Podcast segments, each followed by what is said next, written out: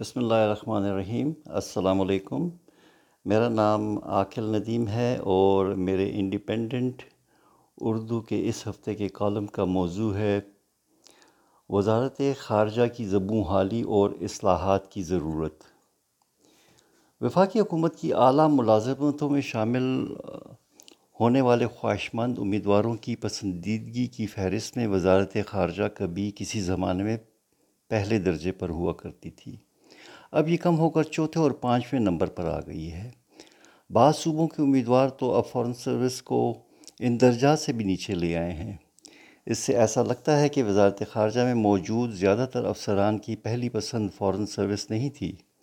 ان امیدواروں کی اس پروکار اور معزز سروس میں غیر دلچسپی کی سمجھ اس وقت آنے لگتی ہے جب آپ کو وزارت خارجہ کے اندر سے بھی بے چینی کی آوازیں سنائی دینے لگیں۔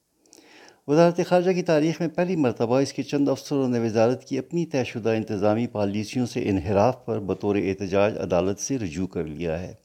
یہ افسران جن میں ایک سینئر ترین افسر بھی شامل ہیں، الزام لگا رہے ہیں کہ وزارت میں طے شدہ انتظامی اصولوں کی پامالی ہو رہی ہے۔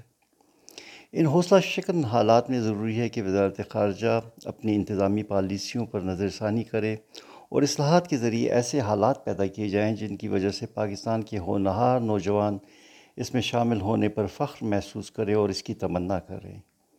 اس گہری تبدیلی کے لیے ضروری ہے کہ وزارت میں انصاف، اہلیت اور قابلیت کی بنیاد پر انتظامی پالیسیاں بنائی جائیں۔ دفتر خارجہ میں سب سے پہلے ساختی اصلاحات کی ضرورت ہے، جس میں بھرتیوں اور تربیت کے طریقہ کار میں اہم تبدیلیاں درکار ہیں۔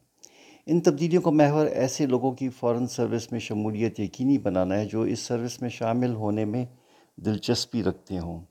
نہ کہ یہ سروس ان کی چوتھی، پانچویں یا آخری پسند ہو۔ اس مقصد کو حاصل کرنے کے لیے ضروری ہے کہ فورن سروس میں شامل ہونے کے امتحان کو دوسری اعلیٰ وفاقی سروسز سے علیحدہ کر دیا جائے اور اس کے لیے علیحدہ سے امتحانی عمل کو تشکیل دیا جائے۔ اس سلسلے میں خوش آئند بات یہ ہے کہ سول سروسز میں اصلاحات کے لیے حکومت کی قائم کردہ ٹاسک فورس نے اس تبدیلی کی تجویز دے دی ہے اور اب کابینہ سے اس کی منظوری لینی ہے۔ یہ بات مجھے ٹاسک فورس کے سربراہ ڈاکٹر عشرت حسین نے بتائی۔ انہوں نے میرے پچھلے کالم جس میں سول سروسز میں اصلاحات اور اس میں ڈی ایم جی کے غلبے کے بارے میں بات ہوئی تھی، شدید تحفظات کے اظہار کے لیے رابطہ کیا تھا۔ ان کے تحفظات پر کسی دوسرے وقت تفصیلاً بحث ہوگی۔ مگر فورن سروس کے لیے اچھی خبر ہے کہ آنے والی اصلاحات میں اس سروس میں شامل ہونے کے لیے ایک علیحدہ سے امتحان ہوگا، جس میں امیدوار کی بین الاقوامی تعلقات کی سمجھ اور اس کے مختلف اہم پہلوؤں پر اس کی فہم کا امتحان لیا جائے گا۔ یہ ایک قدم فورن سروس میں اہم تبدیلی لا سکتا ہے۔ فورن سروس کی مضبوطی کے لیے ضروری ہے کہ تمام افسران امتحان سے ہی وزارت خارجہ میں شامل ہوں۔ دیگر محکموں سے بغیر امتحان کے اس میں شمولیت کے دروازے بند کر دیے جائیں۔ اس وقت افواج کے حاضر سروس افسران کے لیے ایک کوٹا مخصوص ہے جس میں وہ بغیر امتحان دیے فورن سروس اور دوسری سروسز میں داخل ہو سکتے ہیں۔ اس غیر منصفانہ طریقہ کار نے جو عامر ضیاء الحق کی میراث ہے، نہ صرف بے روزگار نوجوان کامیاب امیدواروں کے حق کو سلب کیا ہے، بلکہ اس سے فورن سروس میں ایک واضح منفی گروپ بندی کا بھی آغاز ہوا ہے۔ اس نے فورن سروس کی کارکردگی، معیار اور یکجہتی کو شدید نقصان پہنچایا ہے۔ اگر یہ ضروری سمجھا جاتا ہے کہ افواج کے حاضر سروس افسران کے فوجی تجربے کی فورن سروس کو اشد ضرورت ہے، تو خواہش مند افسران کو فورن سروس کے امتحان سے گزارا جائے۔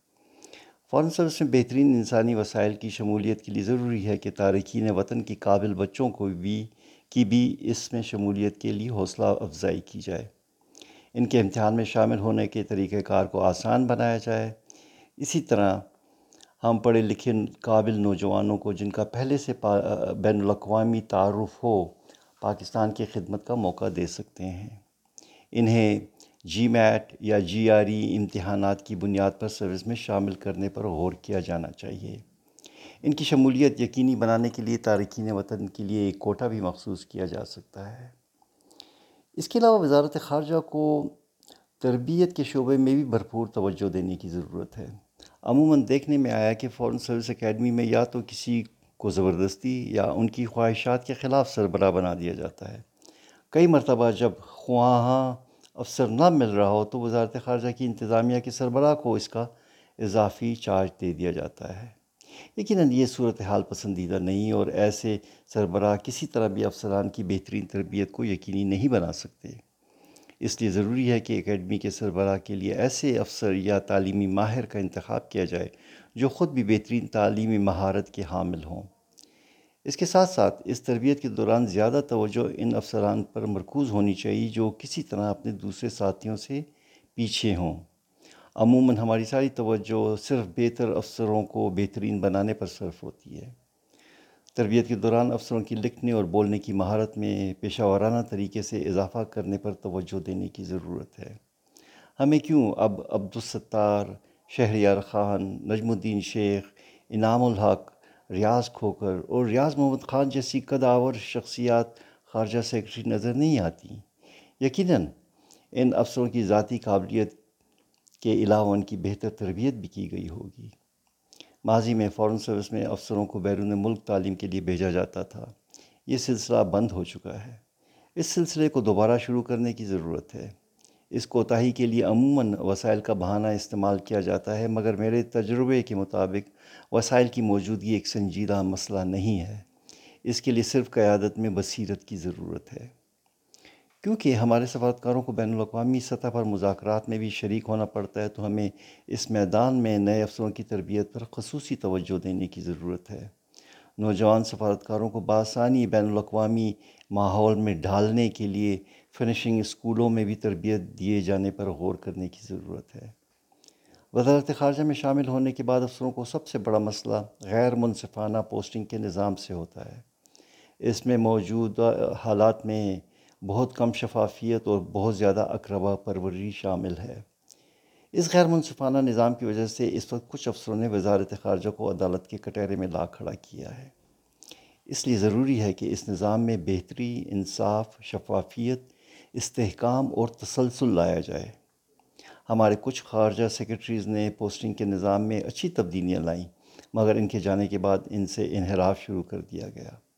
اس لیے ضروری ہے کہ ایسی اصلاحات کی جائیں جنہیں من پسندی کی بنیاد پر تبدیل نہ کر دیا جائے۔ اس وقت دو ہزار پندرہ کی پوسٹنگ پالیسی ایک مناسب اور منصفانہ انتظام ہے، اور وزارت خارجہ کو بغیر کسی دباؤ میں آئے اس پر عمل درآمد کرنا چاہیے۔ بیرون ملک تجارت اور پاکستان کا مثبت عکس بڑھانے کے لیے کمرشل اتاشے اور انفارمیشن اتاشے بھی تعینات کیے جاتے ہیں۔ جن گروپ سے یہ افسران منتخب کیے جاتے ہیں، ان کا سفارتکاری سے کوئی تعلق نہیں ہوتا اور نہ ہی ان کی اس طرز کی تربیت ہوتی ہے۔ وہ عموماً سارے کریئر میں ایک دفعہ ہی اس کام کے لیے منتخب کیے جاتے ہیں۔ انہیں اس واحد پوسٹنگ کے دوران لمبا عرصہ تو سفارتکاری، مقامی میڈیا اور تجارت کی نزاکتیں سمجھنے میں لگ جاتا ہے۔ جبکہ وزارت خارجہ کے افسران اپنی پہلی سے آخری پوسٹنگ تک یہی کام کر رہے ہوتے ہیں۔ اس لیے حکومت کو سنجیدگی سے غور کرنے کی ضرورت ہے کہ یہ شعبے وزارت خارجہ میں ضم کر دیے جائیں۔ تجارت اور اطلاعات کے معاملات دیکھنے کے لیے ایک مزید خارجہ سیکرٹری کی تعیناتی پر بھی غور ہونا چاہیے۔ یہی طریقہ کار بہت سارے ممالک کی وزارت خارجہ میں قائم ہے اور کامیابی سے چلایا جا رہا ہے۔ اس تبدیلی سے سوات خانوں کے کام کی ثقافت اور کارکردگی میں مثبت تبدیلی آئے گی، جس میں اس وقت ان محکموں کے افسران اپنے آپ کو سفیر کی بجائے اپنے محکمے کے آگے جواب دہ سمجھتے ہیں۔ اس وقت دفتر خارجہ میں افسران میں پیشہ ورانہ صلاحیتوں کی بالادستی کی بجائے کریئر بنانے میں زیادہ دلچسپی دیکھنے میں آتی ہے، جس کے لیے مخصوص پوسٹنگ اور اسٹاف آسامیوں کو نشانے پر رکھا جاتا ہے۔ اس طریقہ واردات نے ادارے کی قدر و قیمت میں کمی کر دی ہے۔ کچھ منتخب افسران کے گروپ کی جنہیں عموماً مافیا بھی کہا جاتا ہے، کوشش ہوتی ہے کہ ان کا سارا career Washington, New York, Geneva اور نیو دہلی تک محدود رہے۔ اس مافیا میں شامل افسران ایک دوسرے کی مدد کرتے ہوئے ان کچھ سفارتخانوں میں بار بار پوسٹنگ حاصل کر پاتے ہیں۔ اس سے کئی زیادہ اہلیت والے افسران کو ان اہم جگہوں پر کام کرنے سے محروم کر دیا جاتا ہے۔ اس طرز عمل کی حوصلہ شکنی کی ضرورت ہے اور تمام افسران کو ان اہم دارالخلافوں میں اپنی صلاحیتوں کا مظاہرہ کرنے کے مواقع ملنے چاہئیں۔ اسی طرح اس رجحان کے آگے بند باندھنے کی ضرورت ہے کہ خارجہ سیکرٹری صرف انہی جگہوں پر کام کا تجربہ رکھنے والوں کو بنایا جائے۔ دفتر خارجہ میں علاقائی ماہرین کی کھیپ بھی تیار کرنے کی ضرورت ہے اور ان ماہرین کے لیے بھی برابری کی بنیاد پر چوٹی کی پوزیشن کے لیے برابر کے مواقع ہونے چاہئیں۔ اگر کوئی اہل افسر افریقہ کے امور کا ماہر ہے تو وہ کیوں خارجہ سیکٹری بننے کا اہل نہیں؟ Washington, New York, New Delhi اور بیجنگ ہی خارجہ سیکٹری بننے کا راستہ نہیں ہونے چاہیے وزارت خارجہ میں کثیر القومی تعلقات پر غیر ضروری طور پر بہت زیادہ توجہ دی جاتی ہے، جبکہ باہمی تعلقات کی اہمیت سوائے دو تین ملکوں کے نظر انداز کر دی جاتی ہے۔ کثیر القومی سفارتکاری کے ماہرین کی وزارت خارجہ میں ایک لمبے عرصے سے بالادستی رہی ہے۔ حالانکہ اس میدان میں پاکستان کو کچھ زیادہ فائدہ نہیں ہوا۔ اس لیے ضروری ہے کہ اب باہمی تعلقات پر زیادہ توجہ دی جائے اور ہمارے بہترین انسانی وسائل ان تعلقات کی بہتری اور مضبوطی پر لگائے جائیں۔ ایک اہم تبدیلی خارجہ سیکرٹری کی ریٹائرمنٹ یا ان کی سیکرٹری شپ کے دور کے ختم ہونے کے بعد انہیں سفیر بنانے کی روایت پر پابندی ہونی چاہیے۔ اس پابندی کی وجہ سے خارجہ سیکرٹری کی پوری توجہ اگلی اچھی ذمہ داری حاصل کرنے کی کوششوں کی بجائے اپنی موجودہ ذمہ داریاں بغیر کسی دباؤ میں آئے ادا کرنے پر صرف ہوگی۔ امید کی جاتی ہے کہ ان چند اہم اصلاحات سے فارن سروس اپنی پرانی شان و شوکت اور اہم قومی معاملات میں اپنی جگہ بحال کرنے میں کامیاب ہو سکے گی۔ شکریہ۔ خدا حافظ